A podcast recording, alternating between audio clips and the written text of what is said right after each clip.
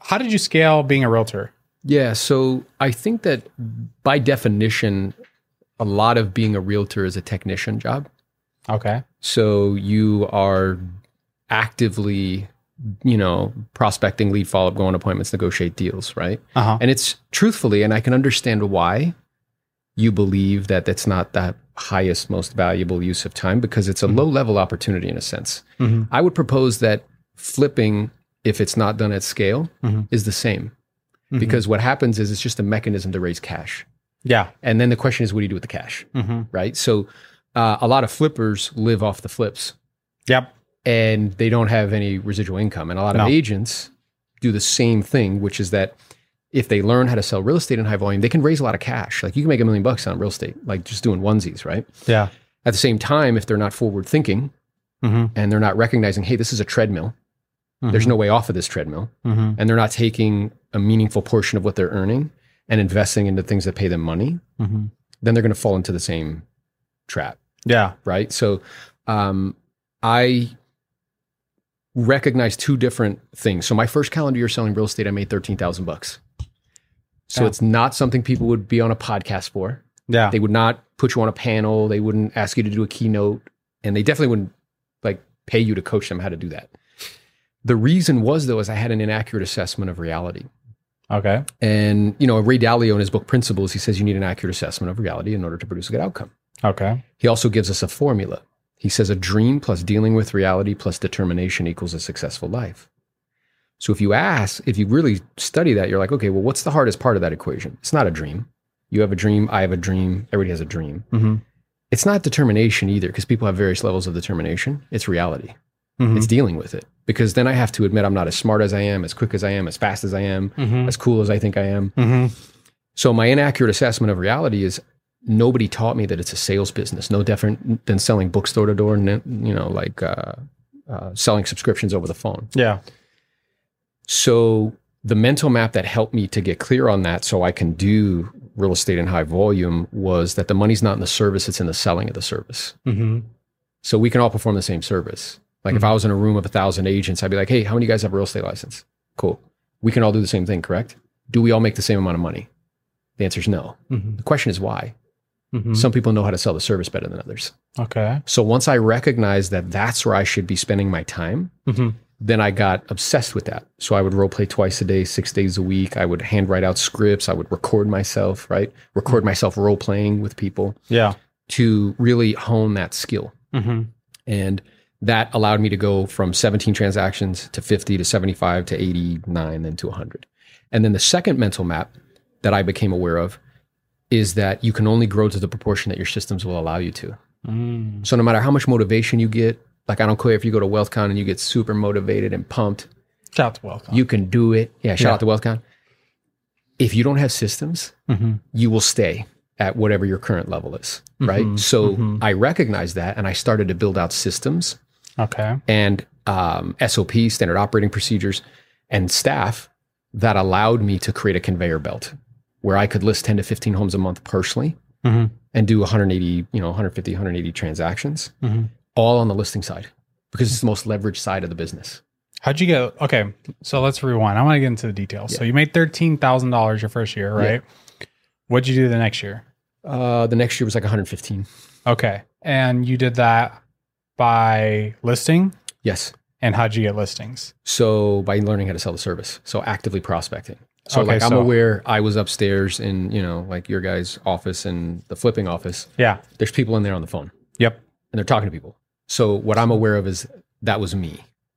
So Okay. I was doing that. So you were cold calling. I was cold calling, got it. 100. percent Okay, you were cold calling expireds and fisbos. uh, exp- expired Fizbos. It ended up uh, m- m- mutating into probates as well. Okay. We added that Yeah. because I recognize like so I did expireds. You have to remember too, it's contextual. So when I was um, selling real estate, I started in 2006. Mm. Everybody's making money. yeah. You could be a rum dum, show up in flip flops, make a hundred grand, right? Because money's flowing freely. It's super Yeah. easy.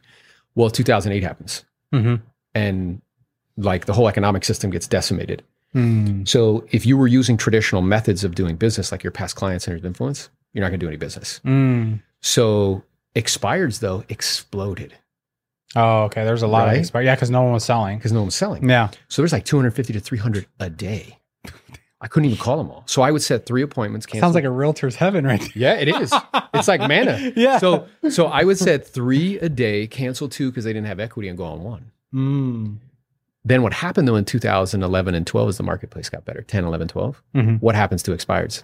They go down. They shrink. yeah. So I would like to, you know, say like, hey, I noticed that, and I made this very mature like Mhm. decision to rotate into probates. That's not what happened. Yeah. So for 90 days, I'm banging my head against the wall and I recognize, oh, there's not enough leads here for me to keep growing. Mm. And what I said to myself is like, look, I don't know what the way is, but I'm going to either find the way or make the way. Yeah.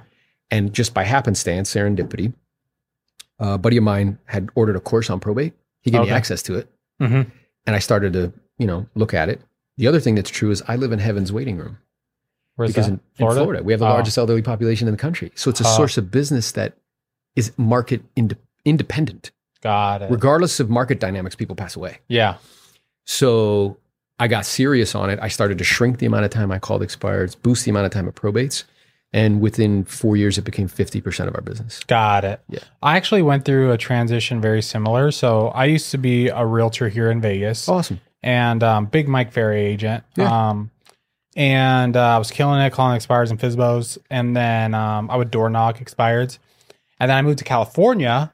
Um, I lived in Chino, and uh, the problem that I faced was there wasn't a lot of expireds, and to drive to expireds takes way longer Yeah. in California. It's not efficient. Yeah. So here in Vegas, I could door knock like 20, 25 in a day. Cali Mm-hmm. is like three to five. Yep.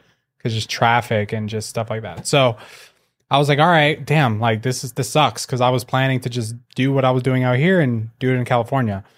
And then, um, I was watching Kevin Ward. Yeah. You know, Kevin Ward. Sure. Um, he was talking about NODs and probates and Mm-hmm. all this stuff. And then I was like, all right, I don't know what NOD is, but I started calling NODs and then started getting those listings, started doing short sales, and then started realizing how much flippers were making. And I'm Yes. like, I just worked the short sale for six months and made two and a half percent. Yeah. And then I paid my broker 25%, and this flipper just made 60 grand. yeah, yeah. I'm in the wrong business. But yeah, so very similar stories. So Similar. all right, you got into probates, you started making six figures, then what happened?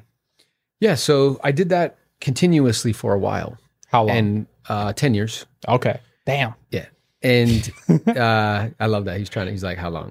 Yeah, yeah, because I 10 know. years, bro. So, so, and what I started to recognize though was that And by the way, there's nothing wrong with that. There's nothing wrong with crushing it as a realtor. I know I'm just like talking a bunch of crap. No, but and it's dope because what we're doing is triangulating ideas of believable people. yeah, And 100%. what, what ends up percolating to the surface is the truth. yeah, And I believe that there's a million ways to make money, 100. percent a million. Yeah, And there's only a handful of ways to lose it, and it's all psychological. So if you can figure out what your way is to make money, and then there's stages to wealth creation. One is earning money. Very few people are good at that. N- I think it's something like 95% of the population makes less than $120,000 a year. So it's infinitesimally small. Then you have to learn how to keep it. Less are good at that. yeah, And then you have to learn how to multiply it. yeah, And even less know how to do that. yeah. So there's stages. So Yeah. whatever your hustle is to raise cash, Mhm. like I love it, bro. Yeah. Mm-hmm. Do whatever you're doing to raise the cash, whether you're flipping, you're selling homes, great. Yeah, Because they're both mechanisms for just that, yeah. but they're not mechanisms for financial freedom. No, Financial freedom comes from residual income.